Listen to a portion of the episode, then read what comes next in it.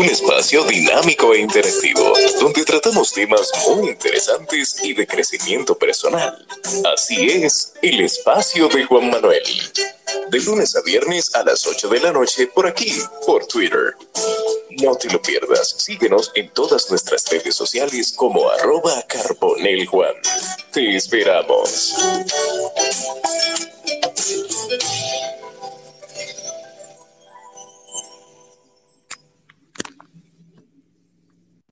Buenas noches para todos. Bienvenidos a un espacio más, a un capítulo más del espacio de Juan Manuel en Twitter Spaces.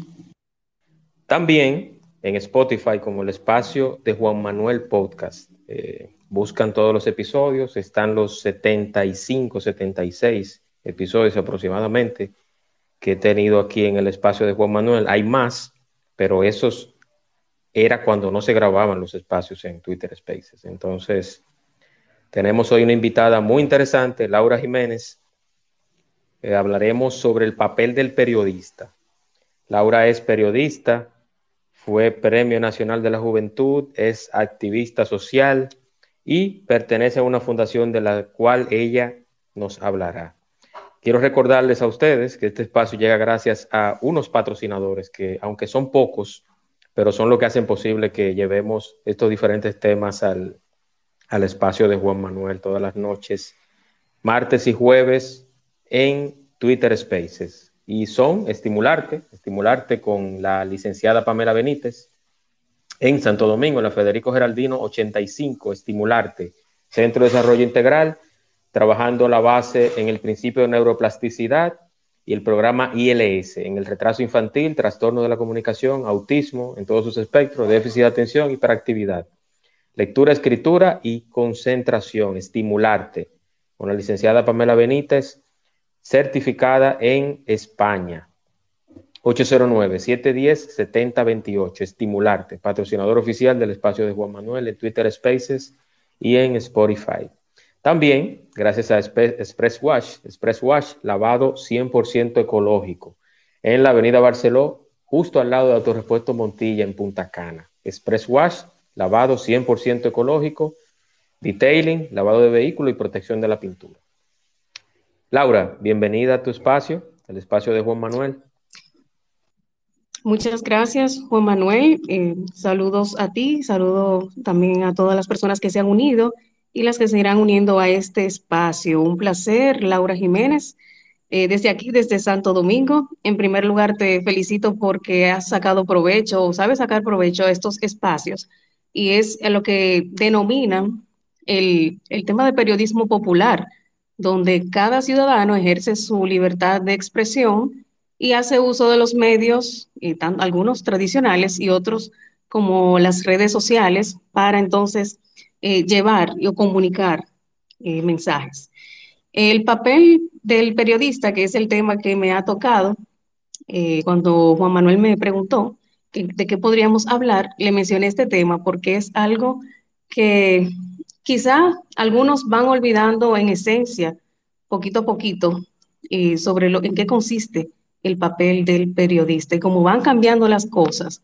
Como dicen, a veces estamos como si fuesen un puente sobre aguas turbulentas, donde estamos en un lugar, pero todo nuestro alrededor va cambiando y muy, muy eh, velozmente. Asimismo también las profesiones y es que el periodista debe ser un garante de la democracia y de la sostenibilidad de la vida en sociedad. El periodista, que es un profesional, porque aquí, por ejemplo, se establece en la República Dominicana que es periodista aquella persona egresada de una universidad. Actualmente 10 universidades imparten la carrera de comunicación social, también periodismo, que de eso es importante hablar, el periodismo es una rama de la comunicación social. La comunicación social como rama tiene el periodismo, audiovisuales, la publicidad y relaciones públicas.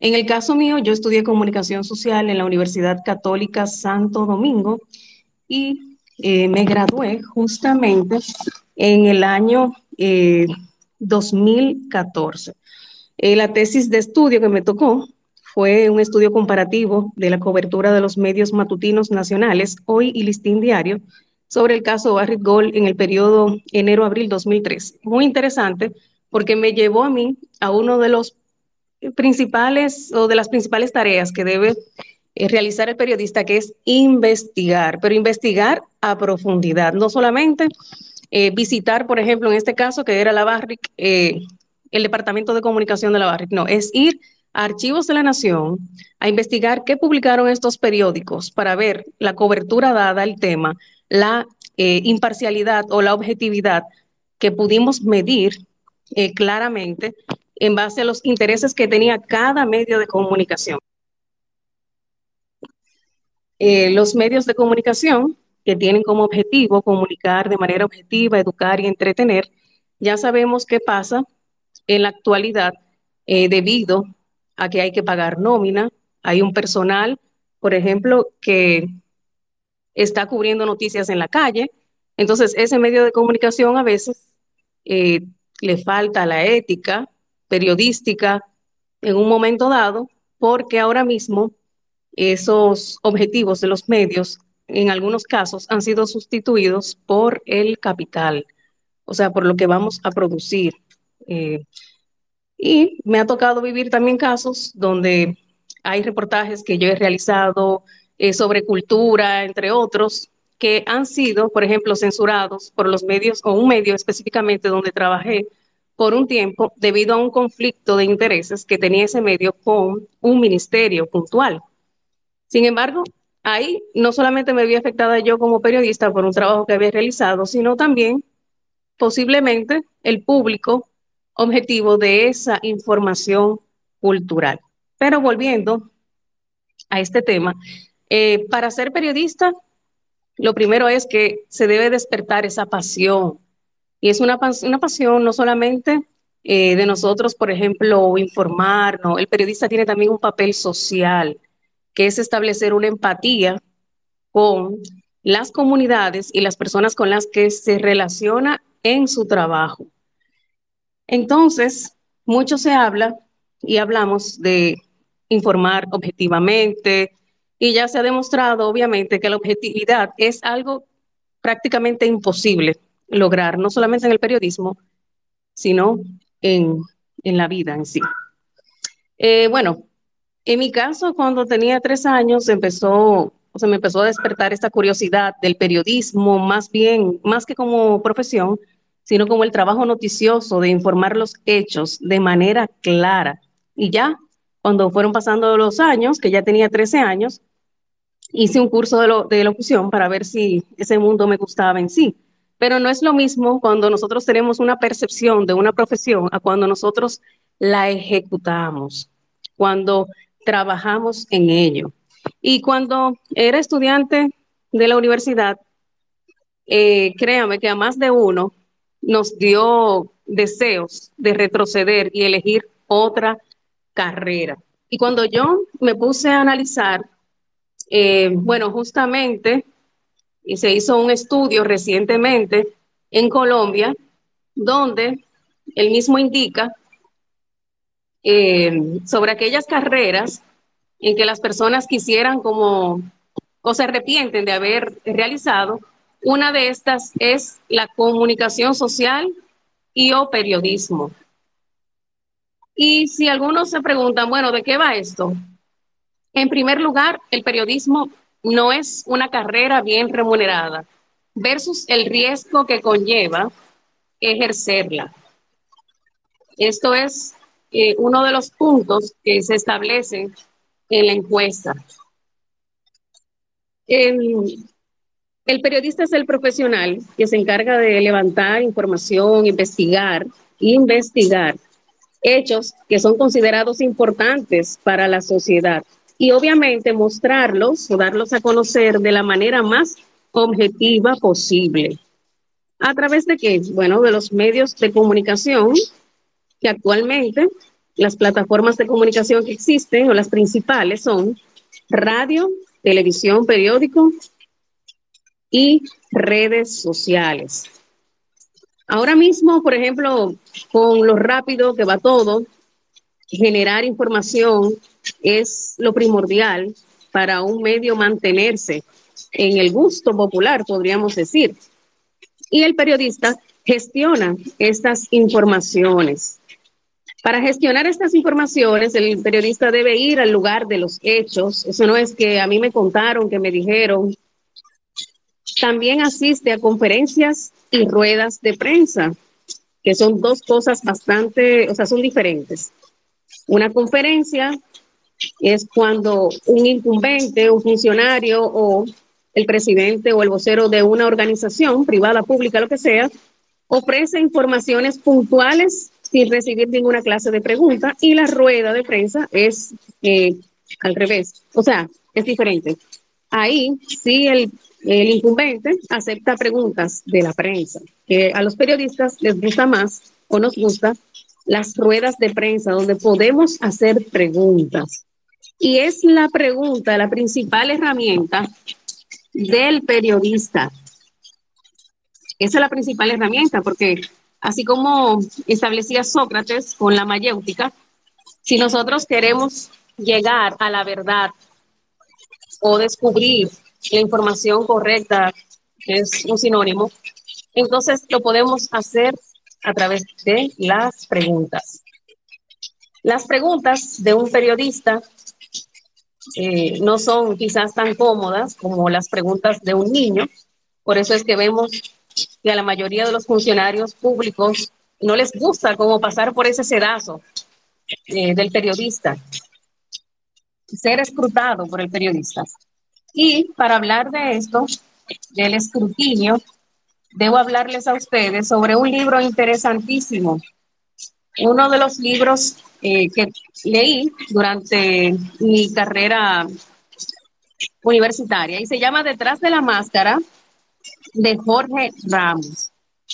Este libro, que incluye más de 20 entrevistas con presidentes, líderes políticos y también escritores que son destacados, yo no diría importantes, porque importantes somos todos, destacados del continente americano.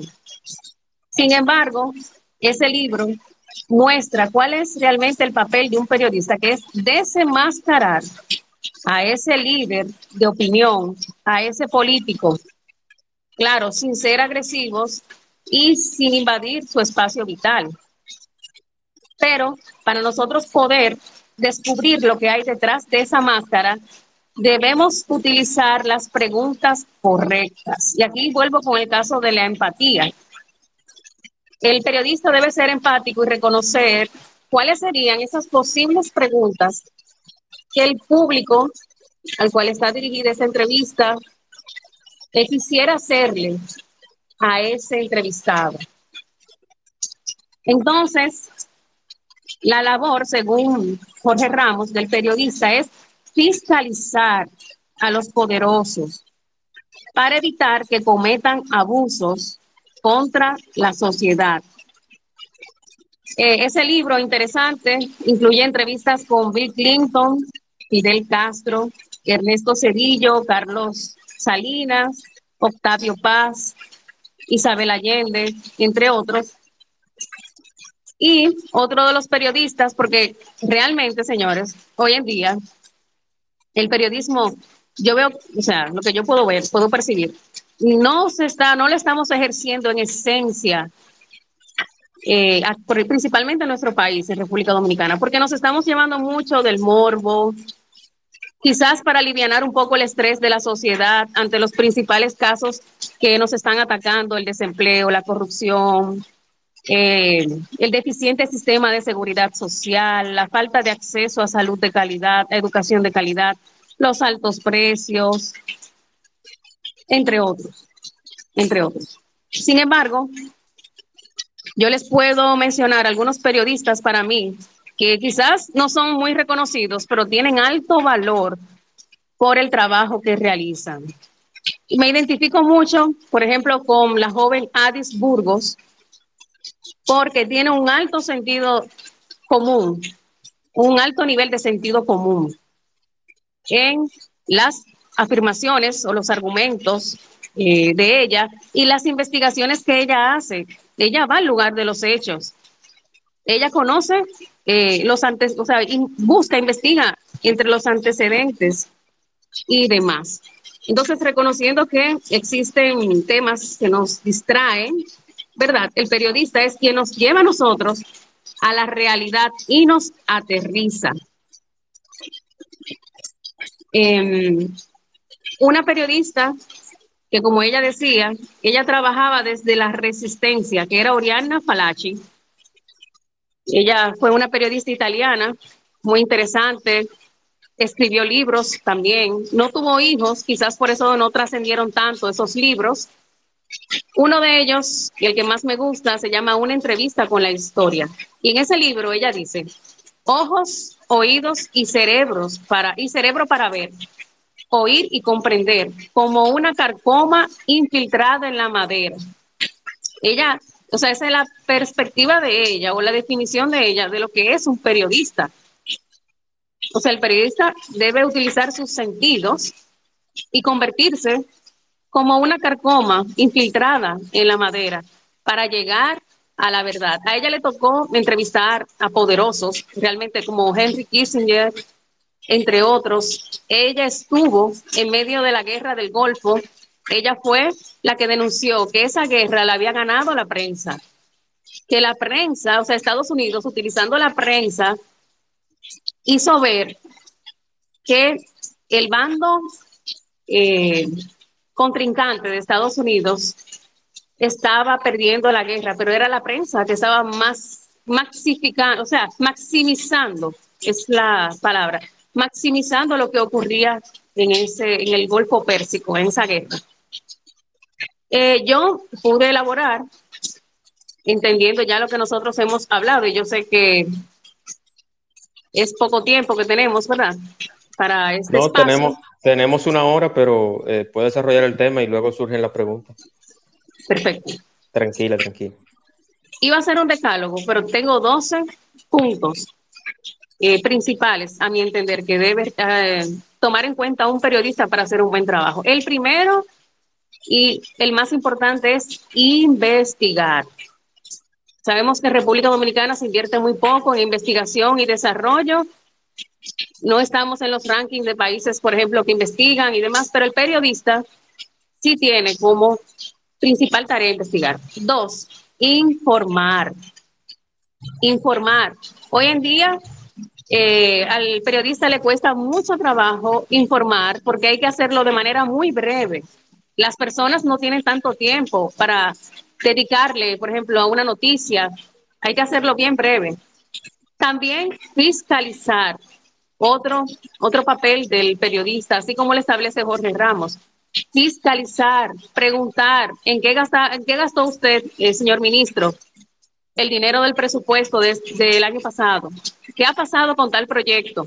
ese es el papel del periodista, porque es la única forma que la sociedad tiene para llegarle a los poderosos. Cuarto, monitorear. A lo que nosotros no le damos seguimiento, es muy difícil, es muy difícil que logremos, por ejemplo, llegar a la verdad de manera contundente y clara sobre un tema, un caso, un problema. El número cinco, como decía Jorge Ramos, evitar abusos. Hay dilemas que se presentan en la profesión del periodista. Por ejemplo, hay periodistas que tienen patrocinadores, como hablábamos ahorita, para poder pagar nómina y demás, que tienen, por ejemplo, un programa de televisión. Ese periodista que tiene ese programa de televisión se le acerca a una persona donde una fábrica de un patrocinador de su programa está, está afectando a una comunidad con elementos contaminantes, entre otras cosas. Ese periodista no está obligado, obvio, a sacar una nota, un reportaje sobre ese caso, pero sí está llamado a evitar abusos de que esa empresa, esa marca, cuide esa comunidad y acercarse y decirle, mire, señor cliente, porque es un cliente, usted está afectando de tal manera a esta, comunidad esta comunidad. Perdón. Le pido que por favor tome esto en cuenta y resuelva ese problema. Yo lo voy a estar monitoreando y dando seguimiento. Ese es uno de los papeles del periodista. Perdón. Otro es contar la historia en tinta fría. que anteriormente la historia no se escribía ahí en el momento, imagínense ustedes, en el tiempo de, de Julio César. Nosotros, de la historia que conocemos es muy escasa, porque no se contaba ahí, no había un periodista escribiendo, no existía el Internet, no había cámara fotográfica que podríamos decir, mira, pero aparte de todo, Julio, mira el lenguaje no verbal de Julio César, eso no lo conocemos. Siete, el periodista debe basarse en una precisa selección moral. Por ejemplo, la parte moral eh, debe actuar siempre en el periodista para no faltarle a la ética. El sentido común, el sentido común es importante. Ese es el punto número ocho. El punto número nueve, no solamente para el periodista, para todo profesional, es desaprender. Desaprender nos puede ayudar a nosotros a evitar los prejuicios.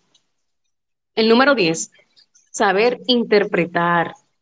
Interpretar vivamente el pasado, interpretar claramente las opiniones interpretar claramente los hechos. El número 11, y es uno de mis favoritos, es cuestionar. Cuestionar hasta llegar a la verdad. Y el número 12, opinar con calidad y base argumentativa. Eso que nosotros hablábamos hace poco sobre las personas que tienen acceso a las plataformas informativas, hay muchas personas que están en radio, por ejemplo, que no son eh, comunicadores sociales ni periodistas, pero hacen eh, o ejercen el derecho a la libre expresión.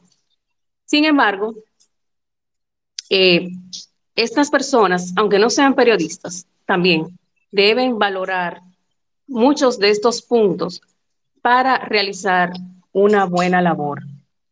Entonces,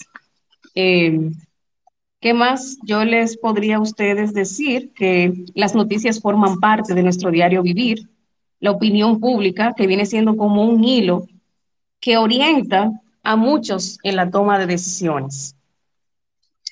Em, tenemos un colegio dominicano de periodistas que fue creado por la ley 10-91, eso fue en uno de los gobiernos de Joaquín Balaguer. El Colegio Dominicano de Periodistas tiene dentro de sus funciones garantizar la libre expresión, los derechos de los periodistas, así como hacen los gremios con los eh, profesionales. Y yo hablé ahorita sobre la ética periodística. Y esto es importante porque, eh, según indica la Fundación de Gabo, de Gabriel García Márquez, que resulta, es el resultado, la ética periodista, periodística, perdón, de la ambición del periodista a ser un profesional excelente. Es la obediencia del periodista a la naturaleza de su trabajo.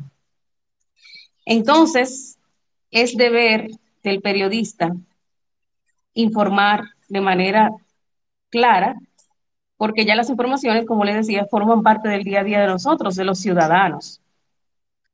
Y también hay que valorar la industria de las comunicaciones.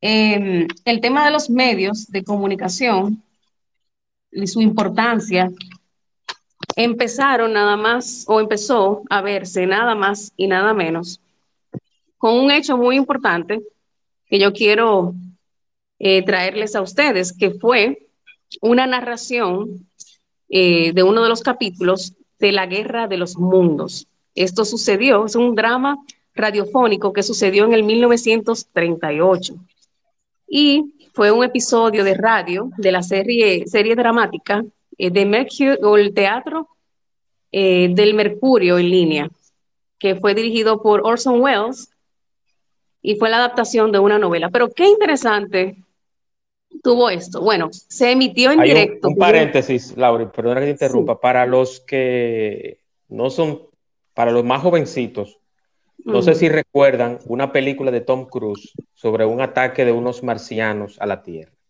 Que Tom Cruise está acompañado de una niña y él entonces tiene que salvar a la familia, al pueblo donde vive, que es, en las afueras, eh, en la parte sur de, de, Estados Unidos.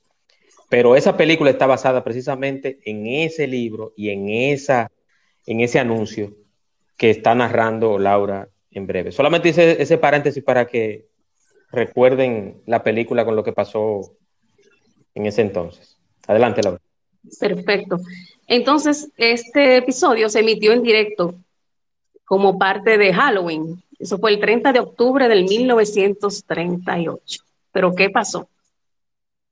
Que las personas, o sea, se creó un mito que millones de estadounidenses se asustaron creyendo que realmente había ocurrido una invasión de extraterrestres.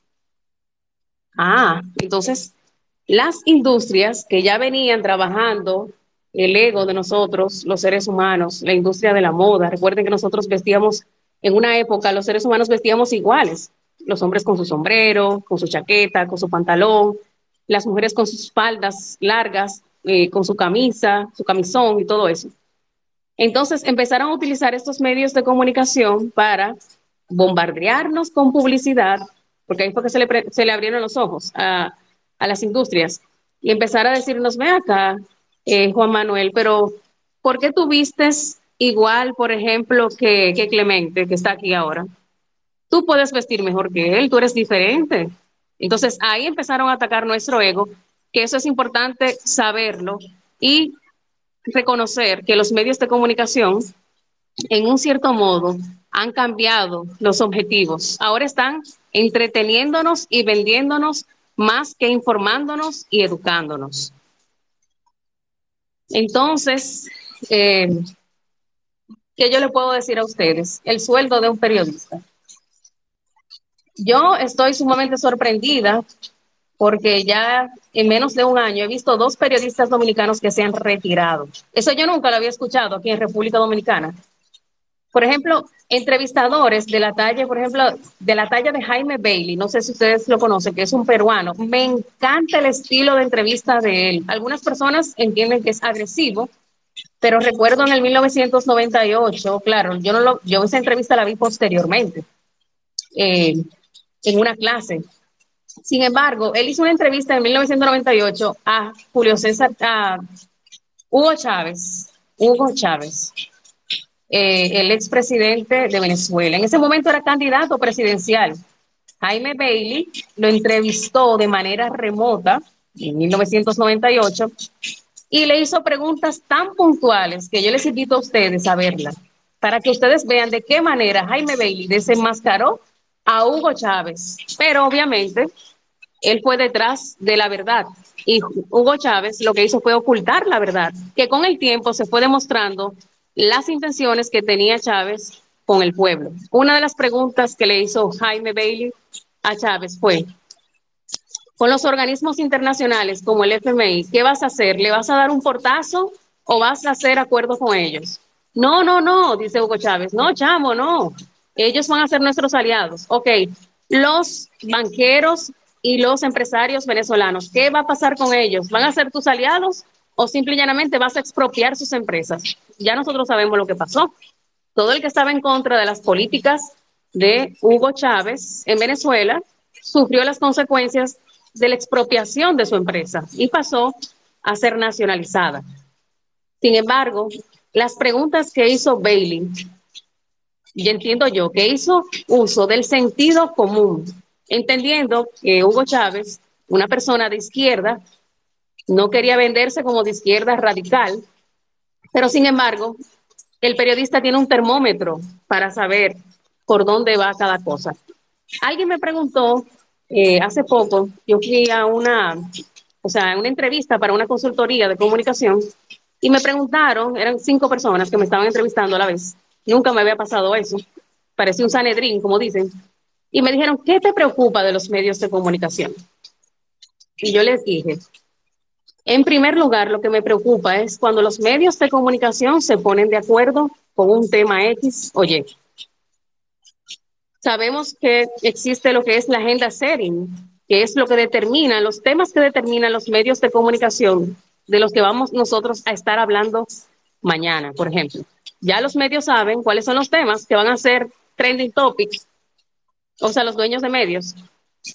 Y mañana en primera plana ustedes verán algunos temas que se van a repetir en otros medios. O sea, vamos a suponer, usted, periódico hoy, usted busca y va a encontrar informaciones que se repiten en el listín diario. Entonces, ¿qué pasa? Uno de los casos que recientemente, y quizá por el tiempo que tuvimos en la pandemia pensando, uno periodista es como un médico, usted no deja de, de ser periodista aunque no esté trabajando. Yo me preguntaba, Dios mío, pero ¿cómo va a ser que todos los medios de comunicación están de acuerdo en las medidas que la OMS ha establecido para el abordaje del COVID-19? No quiero decir porque los medios de comunicación no, no se rigen o no están, eh, no son administrados por médicos ni nada por el estilo, pero el periodista está llamado a cuestionar ante cualquier situación pocos periodistas cuestionaban, eh, venga acá, ¿y por qué usted me está hablando a mí de que vamos a suponer, ok, que una persona se va a vacunar, pero también tiene que seguir usando la mascarilla? O sea, esas son preguntas que deben hacerle los medios de comunicación a esos poderosos. Pero me di cuenta que los medios, la mayoría, al parecer se pusieron, fue como una, o sea, yo estoy asumiendo, aquí yo estoy haciendo un juicio de valor como ciudadana. Estaban todos informando lo mismo, ninguno cuestionaba, ninguno cuestionaba. Algunos periodistas parecían hasta vendedores de vacuna. No sé si a ustedes también les pasó eso por la cabeza. Y señores, vacúnense. usted no es médico para estar mandando a la gente a vacunar. Usted ni es infectólogo, epidemiólogo, ni pediatra, ni cardiólogo, ni nada por el estilo, para usted estar recomendando el uso de un medicamento. Eso a mí, o sea, a mí me revolteó, eh, me revolteó todo, como dicen. Eso a mí realmente me preocupa, cuando los medios se ponen de acuerdo ante un tema. Pero gracias a Dios que existen las redes sociales, aunque algunos sufrieron censura, algunas cuentas fueron censuradas, baneadas, entre otros, pero ahí sí le dije, bueno, le doy gracias a Dios más que nunca, porque los ciudadanos pueden ejercer la libre expresión. Bien, eh, les decía que me sorprendí cuando vi que dos periodistas se retiraron. Cuando un periodista dice me retiro, es porque ya acumuló el dinero que entienden, porque el salario de un periodista, señores, eso, eso da pena. Por eso es que ustedes ven que el periodista a veces es relacionista público, una organización privada, pública, lo que sea porque de eso no se vive en este país. Un periodista con un salario promedio de periodistas y eso, eh, realmente no puede comprar una casa. Y el pluriempleo no está prohibido. Y el pluriempleo no está prohibido aquí tampoco. No es ilegal. No, no, no está prohibido, pero tuviste el anuncio de la DGI que ahora vamos a tener que facturar de manera electrónica y por ahí que no van a tomar. Sí, sí. Y realmente la renta no pierde. O sea, eso sí se hace, eh, de una u otra forma habrá que hacerlo, porque nadie puede con el fisco. Esa, es una realidad lamentable, pero es la realidad. Eso es así. Yo como periodista sí les puedo recomendar lo siguiente. Mucho cuidado con los medios de comunicación. No todo lo que se dice y todo lo que dicen es cierto. Hay informaciones que durante la pandemia salieron a relucir. Uh, les voy a poner un ejemplo. El Fondo Monetario Internacional hace varios años, aproximadamente siete años, había indicado la que era directora, Christine Lagarde, que ella es francesa, que los envejecientes estaban viviendo demasiado, bueno, gracias a la tecnología. Para nosotros puede ser una gran noticia porque vamos a vivir más tiempo de la esperanza de vida quizás que se establece hoy en día en República Dominicana tengo entendido que los hombres son como, o sea, la esperanza de vida de los hombres es como de 76, 74 y mujeres 78 aproximadamente, si no me equivoco. Sin embargo, eh, esa señora dijo que hay que hacer algo porque los ancianos envejecientes iban a afectar las economías de los países del mundo. Ahí frenamos, como, como hay un meme por ahí. Ahí frenamos. Cuando usted entra a internet a ver si es verdad que Christine Lagarde dijo eso, eso lo publica el periódico El País de España, que a pesar de que ya no estoy de acuerdo con la línea periodística de ese medio, es uno de los más prestigiosos de Europa. Cuando usted entra a internet, hay unas paginitas que se llaman, eh, asimismo, maldita.es, fact checker, no sé qué, y dice con, con una cruz o una X roja. Es mentira, Christine Lagarde no dijo eso. Pero señora, ella sí lo dijo. Esas páginas están siendo manejadas por estudiantes o pasantes de comunicación a quienes poderosos le pagan para que nosotros creamos o dejemos de creer en lo que ellos entienden que les beneficia o les afecta.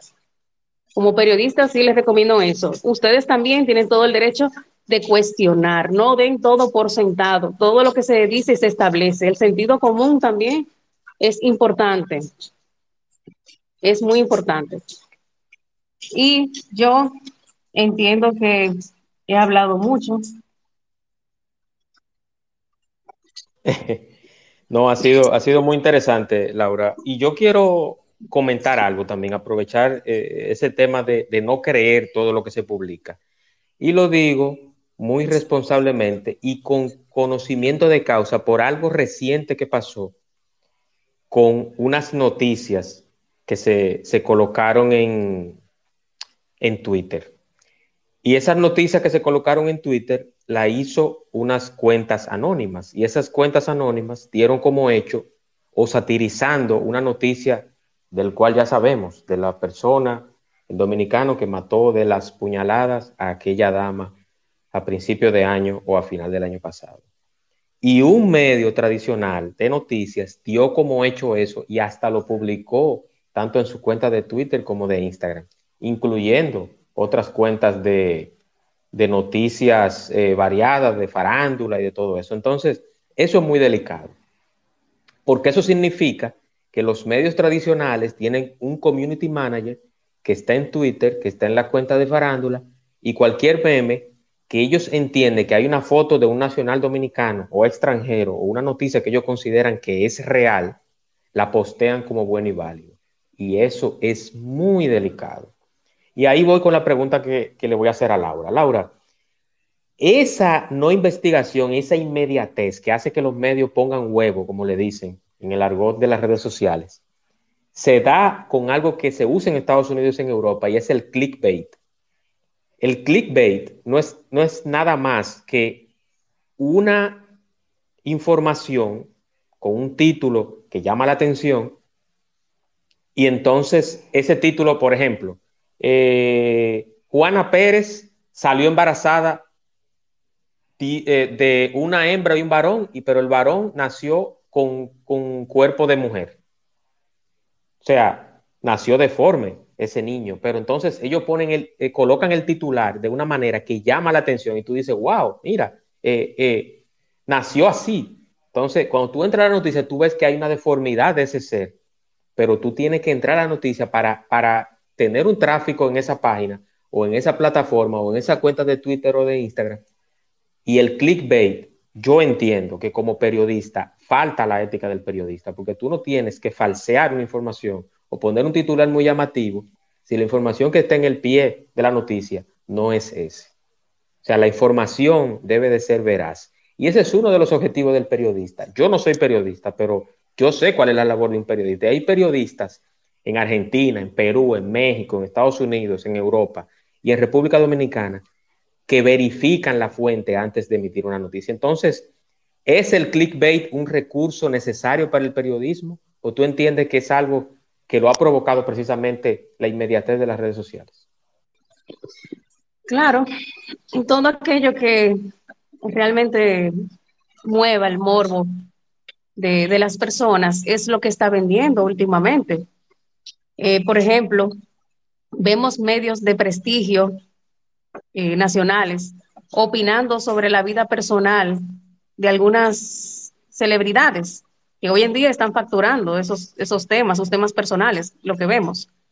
Sin embargo, eh, por ganarse unos likes, así como tú dices, porque ahora mismo los medios tienen una competencia en base a los likes que reciben en las redes sociales, los comentarios, las vistas que reciben en YouTube, Ahora mismo hay una competencia, es la competencia de los medios, periódico, radio, televisión y demás.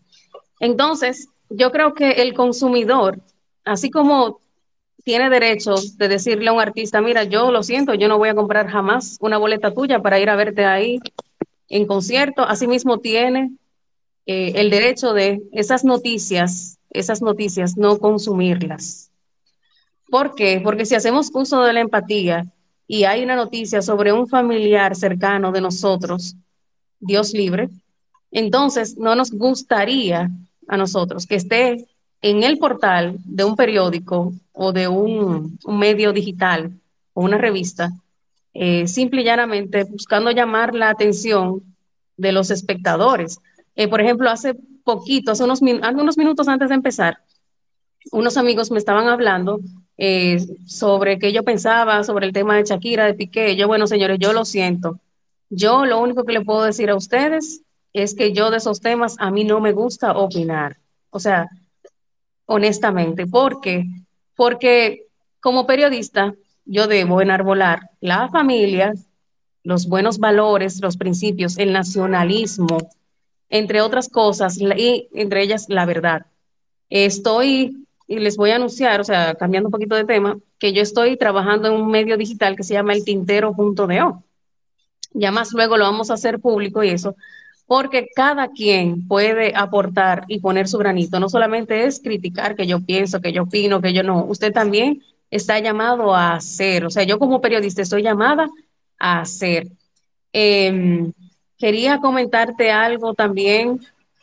Eh, creo que alguien tiene la mano levantada. Y más sí, Clemente, adelante, Clemente, Clemente, sí. Adelante, Clemente, bienvenido. Desmutea tu micrófono. Gracias, Juan Manuel. Juan Manuel, mira, yo tengo tres preguntas que no son muy largas, eh, pero se las quiero hacer por separado a la periodista Laura. Eh, ¿Me permite? Adelante, ¿me permite, adelante, hermano. Sí, sí, sí, okay, adelante, okay. adelante, hermano. Eh, Laura, la primera pregunta que tengo para ti es, en tu opinión personal, ¿qué piensas tú que tiene más peso? ¿Una noticia objetiva o una noticia cuya narrativa se repite por X cantidad de veces a través de un medio de comunicación?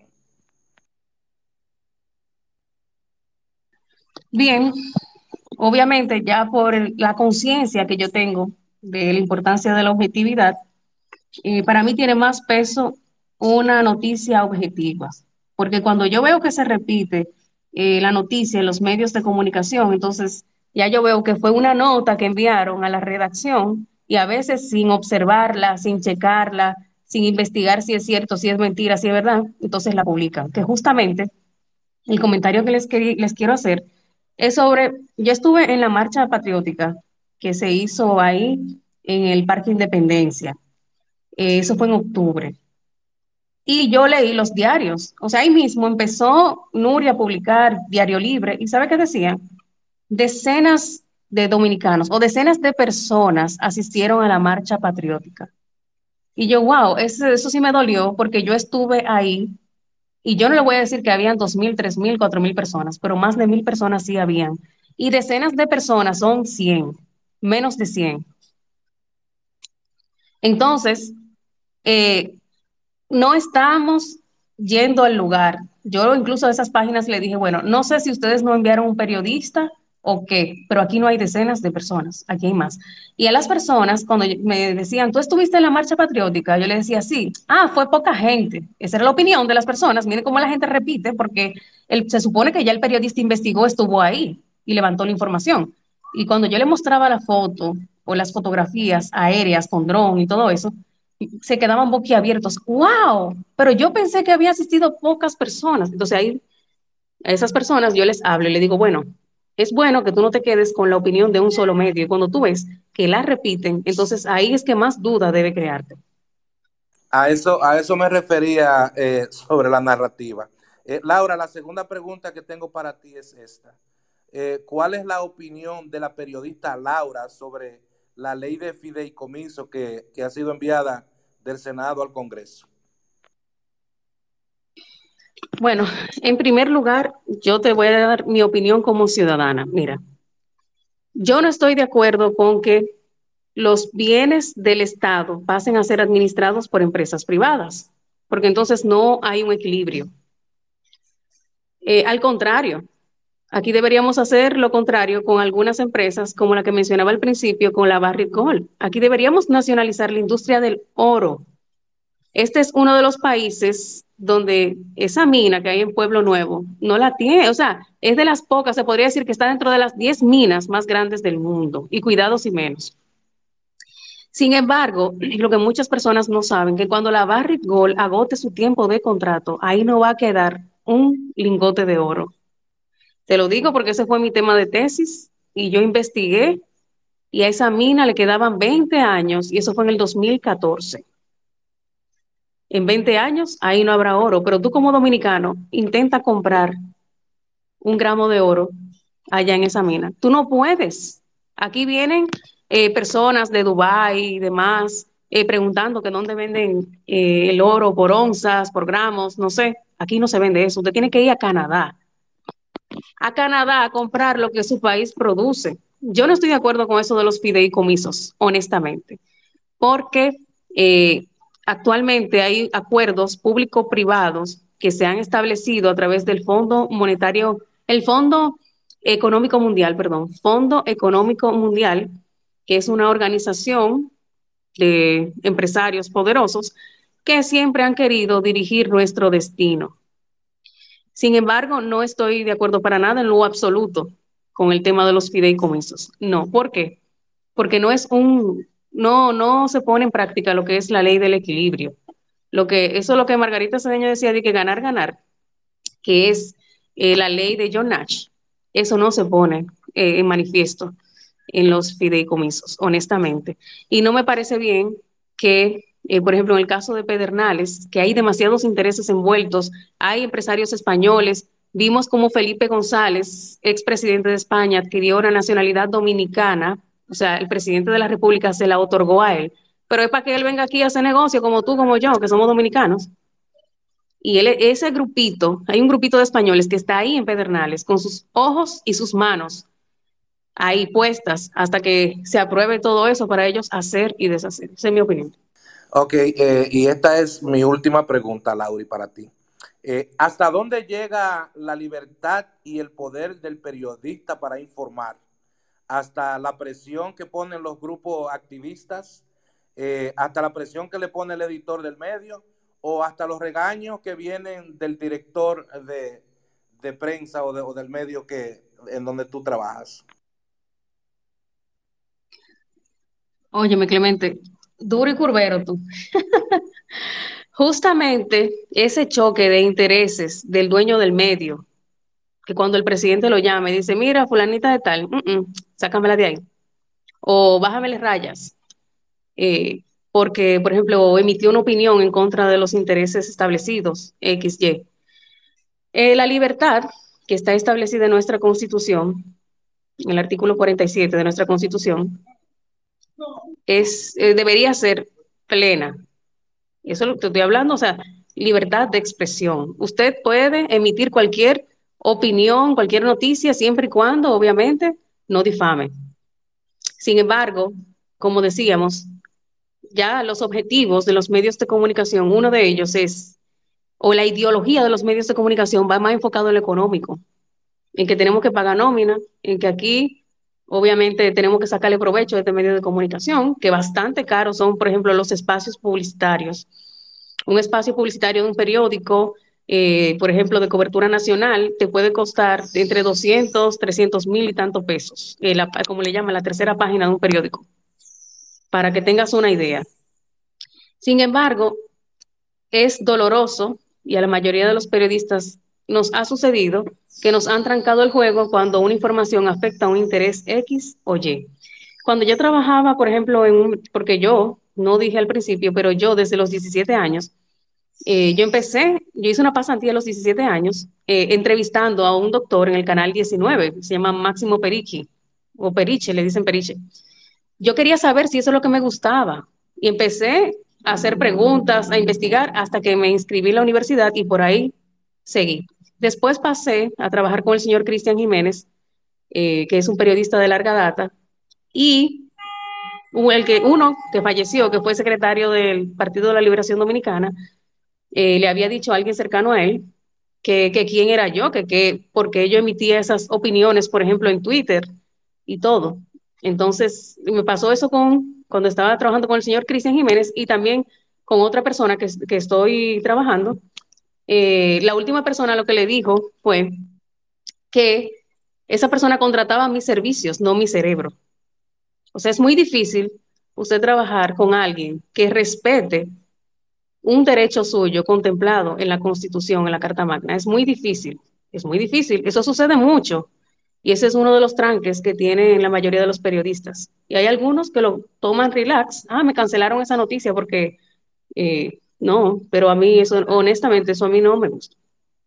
Muchas gracias, Laura. Muchas gracias, Juan Manuel. Me retiro a seguir escuchando. Perfecto, gracias, Clemente. Laura, eh, yo sabemos bien la labor del periodista y sabemos que en pandemia muchas de las cosas que, que supimos fue a través de las noticias, porque había encierro, había confinamiento y todo eso. ¿Cuál tú consideras que fue el, la mayor virtud o la mayor ventaja o el mayor fuerte del periodista en la pandemia y cuál fue la mayor debilidad del periodismo? ¿Virtud o fortaleza y debilidad en pandemia con el periodismo? Bueno, la única fuente de información ante tanta incertidumbre que se generó al principio de la pandemia, donde nadie tenía información, donde no sabíamos el nivel de mortalidad de esa nueva enfermedad que nos había magnificado y todo lo demás, ahí el periodista jugó un, un rol muy importante, pero con la limitante de que no podía acudir a los hospitales porque todo estaba censurado, imagínate, no se le podía hacer ni siquiera autopsia a las personas para ver si realmente muri murieron de COVID, menos podía entrar un periodista eh, a menos que estuviera autorizado ya tiempo después de la pandemia. Pero las informaciones que, como decíamos ahorita, que repetían los periodistas eran las oficiales de la OMS. Y yo te voy a poner un ejemplo, que ya esto no tiene que ver con periodismo, tiene que ver con medicina. Eh, yo trabajé con algunas enfermeras en un tema de comunicación enfocado en salud mental. Eh, para ese personal que trabajó en primera línea en los hospitales, que quedó frustrado, ellos quedaron frustrados porque vieron cómo algunas personas que veían mucha noticia llegaban, que le faltaba la respiración, pero no tenían nada, sino que psicológicamente los medios de comunicación habían afectado. Ahí vamos con la parte negativa de la pregunta que tú me haces. Sin embargo, esas enfermeras me decían, cuando nosotros descubrimos que violando uno de los protocolos que establecía la OMS, que era la intubación, de 10 personas que entubábamos, 8 morían. Cuando dejamos de entubar personas, empezaron a dejar de morir. Eso, por ejemplo, informaciones así, que son precisas, contundentes, claras. Yo no veía ningún periodista investigándola en, en, los, en UCI. Por ejemplo, yo vi a Nuria que, se, que fue, creo que fue el Ney Arias Lora, y entró a la, al área de UCI y todo eso, y, pero yo no veía como que, tú me entiendes, esas informaciones sí. puntuales y todas esas cosas que se pudieran levantar, sino simple y llanamente lo que oficialmente estaba establecido por la OMS y por el Ministerio de Salud Pública, era la información que la gente tenía, ahora no. Ahora ya los periodistas investigan, saben, conocen, ven casos, estudian, analizan y obviamente fiscalizan. Dicen, ven acá, ven acá, si tú me dijiste, si tú le estás diciendo a la población que con la vacuna no se van a contagiar, ¿cómo es esto que la gente que está vacunada ahora son las que más se están contagiando? Por ponerte un ejemplo. Sí, sí. Eh, y, dándole el beneficio de la duda al, gremio periodístico y, a la información escasa que había en ese momento, vamos a imaginarnos que era por la desinformación, por el poco conocimiento de una enfermedad que llegó prácticamente de imprevisto a muchos países. Por ejemplo, las la grandes potencias no estaban preparadas para, para el COVID. Fue un tiempo después que se fueron, se fueron preparando. O sea, eso también es bueno resaltarlo, que no es que estamos creando teoría de conspiración, el aura, es bueno que se, que se sepa eso, sino que, que realmente sí, la, la, la información era muy escasa, o sea, no se sabía el antes, durante y después de una enfermedad. O sea, no se, no se investigaba por qué se estaba pidiendo un confinamiento y un toque de queda que llegó un tiempo que era innecesario, pero se seguía haciendo. O sea, hay un sinnúmero de cosas que, que el tiempo va a aclarar. Laura, yo quiero que hablemos un poquito, aunque el tema es el papel del periodista, pero tú como periodista también, y como yo entiendo muchos periodistas en la actualidad, no solamente aquí, tienen, yo quiero que hablemos de tu labor social, pero yo quiero mencionarte unos nombres de periodistas famosos y yo quiero que tú me des tu opinión. Yo sé que tú tienes, a pesar de que tú eres joven, tú conoces estos nombres de periodistas que te voy a decir. Y la primera que yo te quiero decir es una mujer, es mexicana y ha sentido mucho la presión tanto política como de las decisiones desacertadas de los políticos, pero también ha sido amenazada de muerte. Y de eso viene una pregunta que yo te voy a hacer más adelante, pero yo quiero mencionarte a Carmen Aristegui. ¿Qué tú piensas de ella como periodista? Bueno, ese es uno de los riesgos que se corren, por eso hablábamos ahorita del, como dice el policía, del sueldo cebolla del periodista. Ese es uno de los riesgos que corre un periodista común y corriente cuando ofrece una información.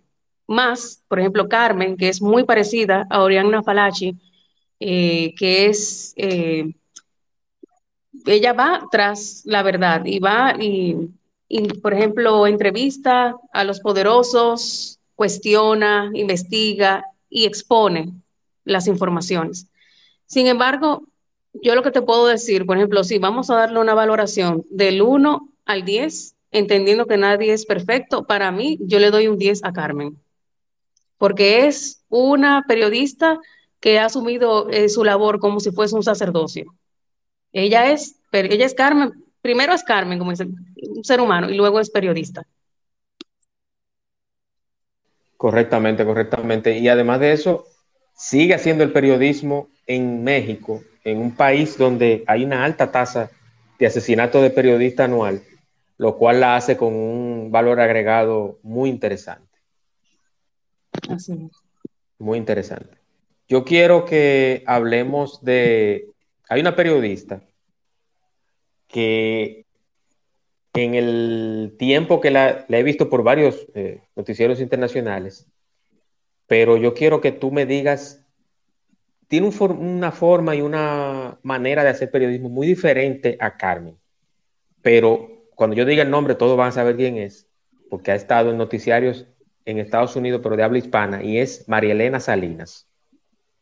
Dame tu opinión de María Elena Salinas y qué te gusta o qué tú entiendes que es una de las periodistas más acuñadas en el, en el periodismo latino y el éxito que ha tenido.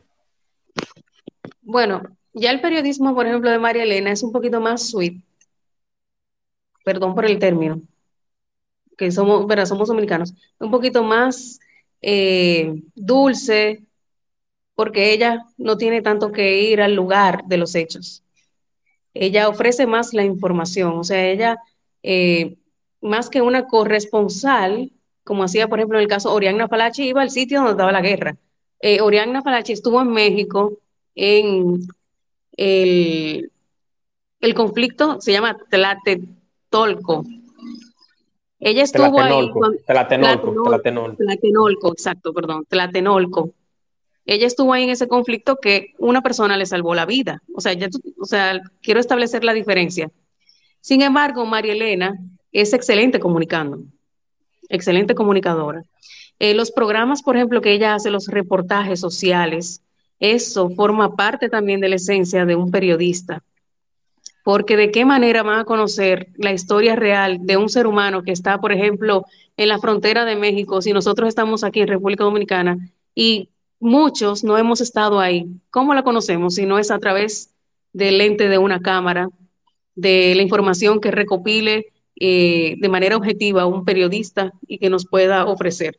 O sea, es encomiable el trabajo que ella realiza, pero para mí es excelente comunicadora. Así es, así es. Y hay que, hay que resaltar algo, que Oriana Falashi no solamente ha estado en momentos importantes de la historia de la humanidad y del mundo y de la política actual del siglo XX hacia la fecha, sino que ella sobrevivió a varios atentados también.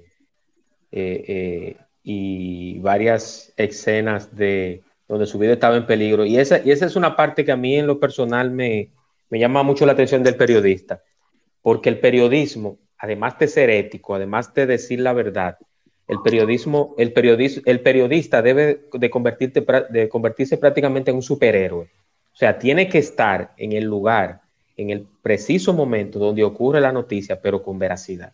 Y muchas veces, además de los periodistas y de las personas comunes que están en los lugares, la, vida del periodista está más en, en riesgo que la del ciudadano común, porque nosotros lo estamos viendo.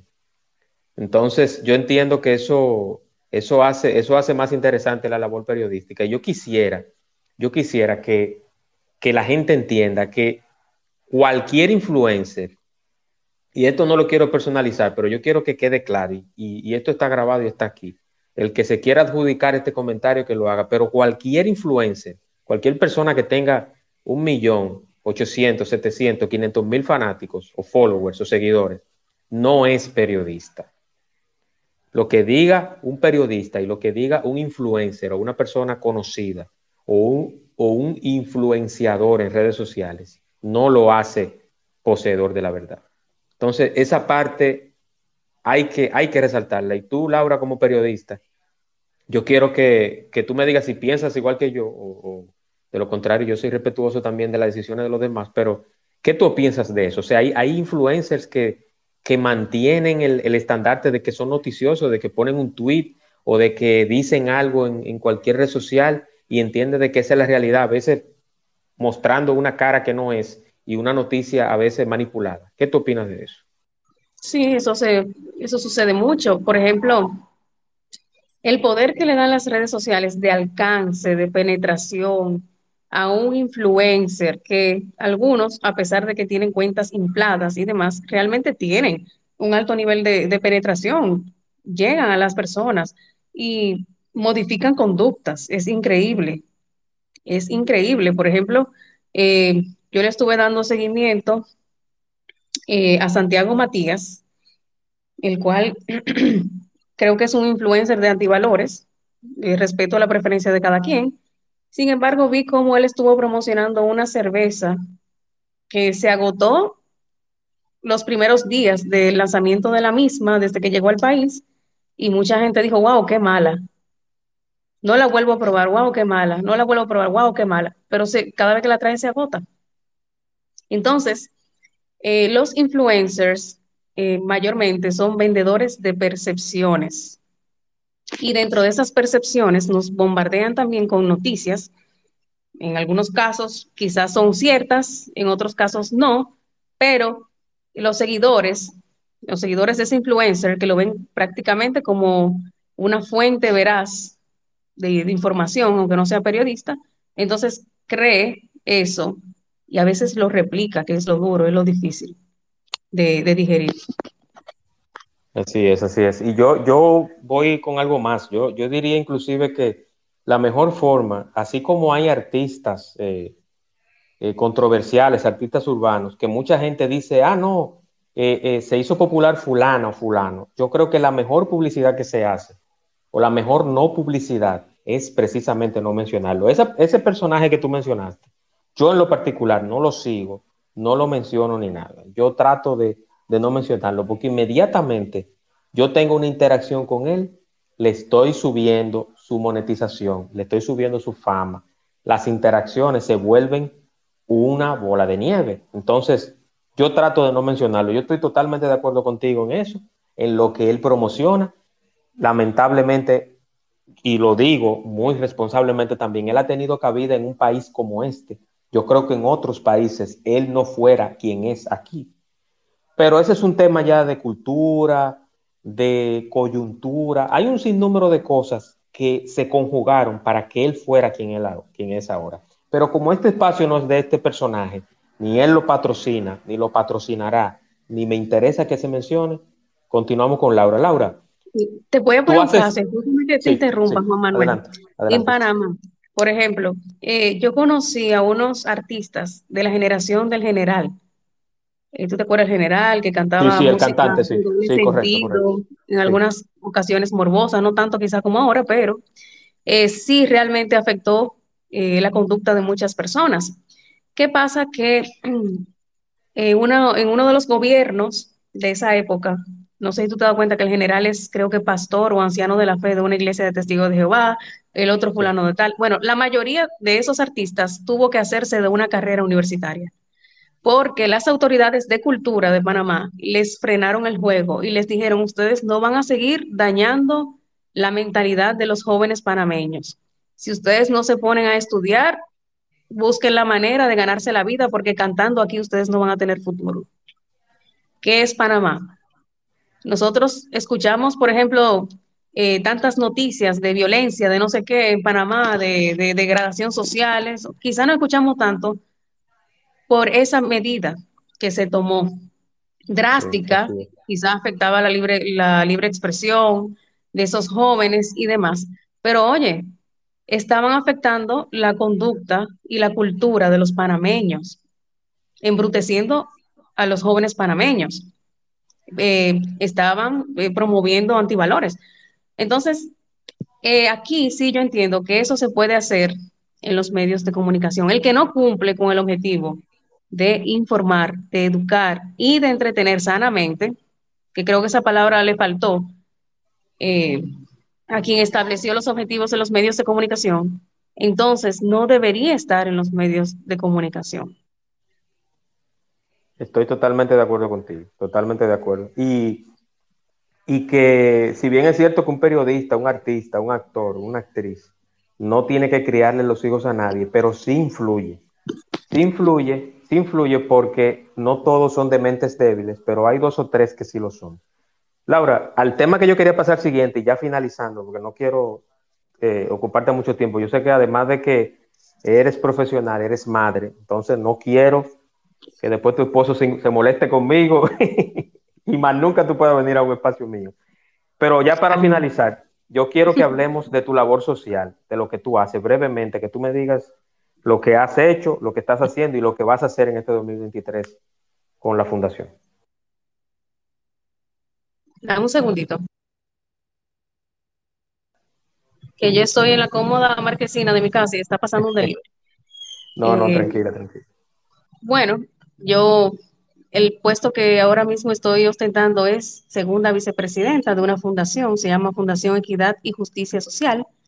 Eh, la preside el reverendo Fidel Lorenzo Merán. Yo soy católica, hay un grupo de jóvenes, de voluntarios y demás que somos de diversas religiones. Es una ONG creada para eh, colaborar a través de los talentos que tiene cada quien y ayudar a comunidades vulnerables a través de programas que tienen que ver con medio ambiente, eh, también seguridad alimentaria, eh, tenemos programas de formación en liderazgo, tenemos diferentes ejes que trabaja la fundación. Sin embargo, eh, el que trabaja en una fundación lo sabe, que llega un momento que a uno le toca hacer de todo, pero es un trabajo que no cansa, es un trabajo eh, el cual no te agobia, porque en primer lugar tú sabes que tú lo estás haciendo por tus semejantes, que como tú son una creación de Dios, o sea, independientemente la religión que tú profeses. Sin embargo, eso es como ya algo muy personal y todo. ¿Qué vamos a hacer en este 2023? Bueno, según el plan operativo anual de nosotros en el año 2022 hicimos muchas cosas. Tenemos una actividad que para mí es la más importante, que es un congreso internacional llamado Familia Toda Prueba, que se celebra en el mes de noviembre. La segunda semana de noviembre lo hacemos, el año pasado lo hicimos en el Hotel Dominican Fiesta, y es justamente hablando sobre los temas que afectan a la familia, que ese para mí es el programa más importante que tiene la Fundación. Son dos días, eh, por ejemplo, expositores nacionales extranjeros que vienen desde, por ejemplo, hay un expositor que viene desde Puerto Rico con una organización que se llama Dignidad de Puerto Rico, y nos pone al día con los temas, ¿verdad? Y las agendas que atentan contra la familia. Eh, tenemos un programa que se llama Programa Solidario de Alimentos, eh, a través del cual en la pandemia que se creó ese programa para ayudar a las personas que no tienen acceso a alimentos porque no tienen una cédula. Eh, ¿Qué pasó? Que hay personas que no tuvieron acceso a los programas sociales del gobierno, en los cuales yo no estoy de acuerdo. Pero en el momento de la pandemia, para mí sí fue necesario ayudar a esas personas que no tenían trabajo, que no tenían cédula, que ni siquiera tienen acta de nacimiento. Por ende, el trabajo que tenían era, como dicen los mexicanos, una champita, limpiando una casa y demás. o una adolescente embarazada que imagínate, no tiene acta de nacimiento, tampoco puede eh, ejercer o recibir asistencia ni nada de eso. Bueno, en fin, fue una experiencia chulísima. Ese programa continúa. Hemos dado un segundo paso que es ayudar a regularizar a esos dominicanos, hijos de dominicanos y nietos de dominicanos que no tienen documentos, que eso es una de las realidades que nos afectan a nosotros. No o sea, hay gente que dice, ah, no tiene documentos, seguro de ascendencia haitiana. No, aquí hay dominicanos, de, tres generaciones de dominicanos que no tienen documentos de acta de nacimiento ni nada por el estilo. Eh, vamos a seguir trabajando en la formación. Tenemos este sábado un taller eh, sobre liderazgo voluntario de gran impacto ahí en Acrópolis, tercer nivel. Y siempre, si ustedes siguen las redes sociales, arroba fejusrd, se van a dar cuenta que siempre estamos haciendo. Ya en lo personal, yo, por ejemplo, brindo consultorías de comunicación porque tengo una maestría en dirección de comunicación corporativa, elaboro planes de comunicación para organizaciones privadas. Me ha tocado hacerlo para organizaciones públicas y en el momento que él me ha tocado, he renunciado o hecho una pausa en los medios de comunicación, porque eso yo entiendo que debe hacerlo un periodista para no afectar su ética.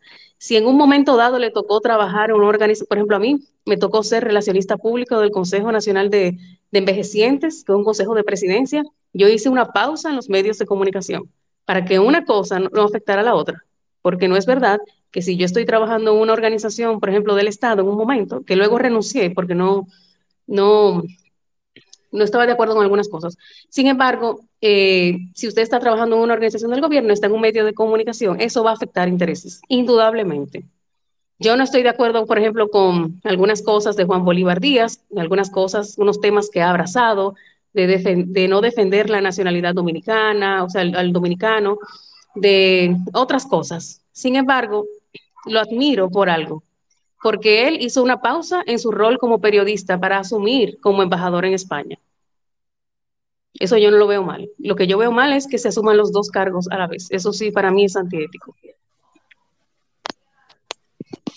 Así es, así es. Yo me siento muy agradecido de, tenerte aquí, eh, Laura. Entiendo que fue muy gratificante toda la información que diste, principalmente el punto de vista del periodismo en la mujer, porque ser periodista, quizás en América Latina, ser mujer, eh, eh, es un esfuerzo doble. Yo no soy ni machista ni feminista, yo entiendo que yo me, me debo a, a, la veracidad y a la información correcta, no estoy de un bando ni de otro, por eso, por eso este espacio quizás es tan plural, porque yo no me catalogo, no soy ni anti esto ni anti lo otro, no, no, yo, yo abarco todos los sectores de hecho, yo he hecho invitaciones a todos los partidos políticos, a todos los políticos, a todos los funcionarios. Hay algunos que sí quieren participar en el escrutinio y no le tienen miedo a nada, pero hay otros que no, que le temen como, como al Señor de ahí abajo a la cruz, a que, a que dos o tres personas que no lo conozcan le hagan una pregunta y ellos no sepan qué contestar. Entonces, eso es muy interesante. Yo te felicito, Laura. Te insto a que sigas por donde vas. Cuando el tintero tenga alguna información interesante, qué decir, este espacio está a la orden. No soy un influencer, no soy una persona que tiene tanto, eh, tanta fama ni nada de eso, pero tengo un medio y tengo un espacio en el cual todos tienen una voz. Yo no tengo límites, no tengo ningún tipo de, de resentimiento ni de discriminación con nadie. Todos están invitados a este espacio, el espacio de Juan Manuel en Twitter Spaces y en Spotify. ¿Algo más, Laura? Yo quiero que tú des tus redes para que todos los que están aquí te sigan y también sepan dónde encontrarte. Bueno, principalmente Twitter, que es la que más utilizo, arroba Laura Jiménez RD. Eh, lo que sí debo agradecerte, Juan Manuel, por este espacio y a los que están aquí, eh, exhortarles que se hagan su cursito de locución, independientemente de la profesión que estén ejerciendo o estudiando, eh, siempre comunicar de manera efectiva es importante y eh, darles a ustedes las gracias por estar atentos. Bueno, esta hora casi a una hora y 19 minutos, ¿verdad? Sí, aproximadamente, sí. Y quedo a la orden. Gracias, gracias Laura. Y, recordarles a todos que aunque no seamos periodistas, no nos hayamos graduado de comunicación social, todos tenemos un teléfono inteligente, que esa es una cosita que yo quería decir, Laura, que no sé si tú me apoyarás. Todos somos periodistas, todos, somos portavoces de la verdad. Lo que sea que uno postee en las redes sociales o lo ponga hasta un estado de WhatsApp, eso se replica, eso se viraliza. Entonces hay que tener cuidado la información que uno sube de quién uno la sube y verificar la fuente.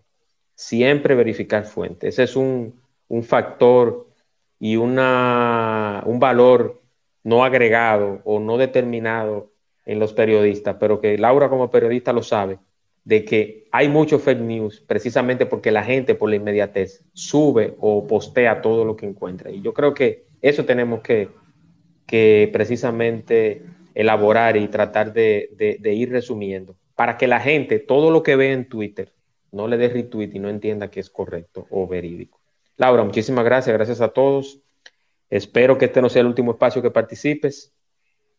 Bendiciones, buenas noches tengan todos y el próximo martes estaré con el doctor César Flores. Hablaremos de medicina estética en el espacio de Juan Manuel, también en Spotify, como el espacio de Juan Manuel Podcast. Buenas noches y hasta luego.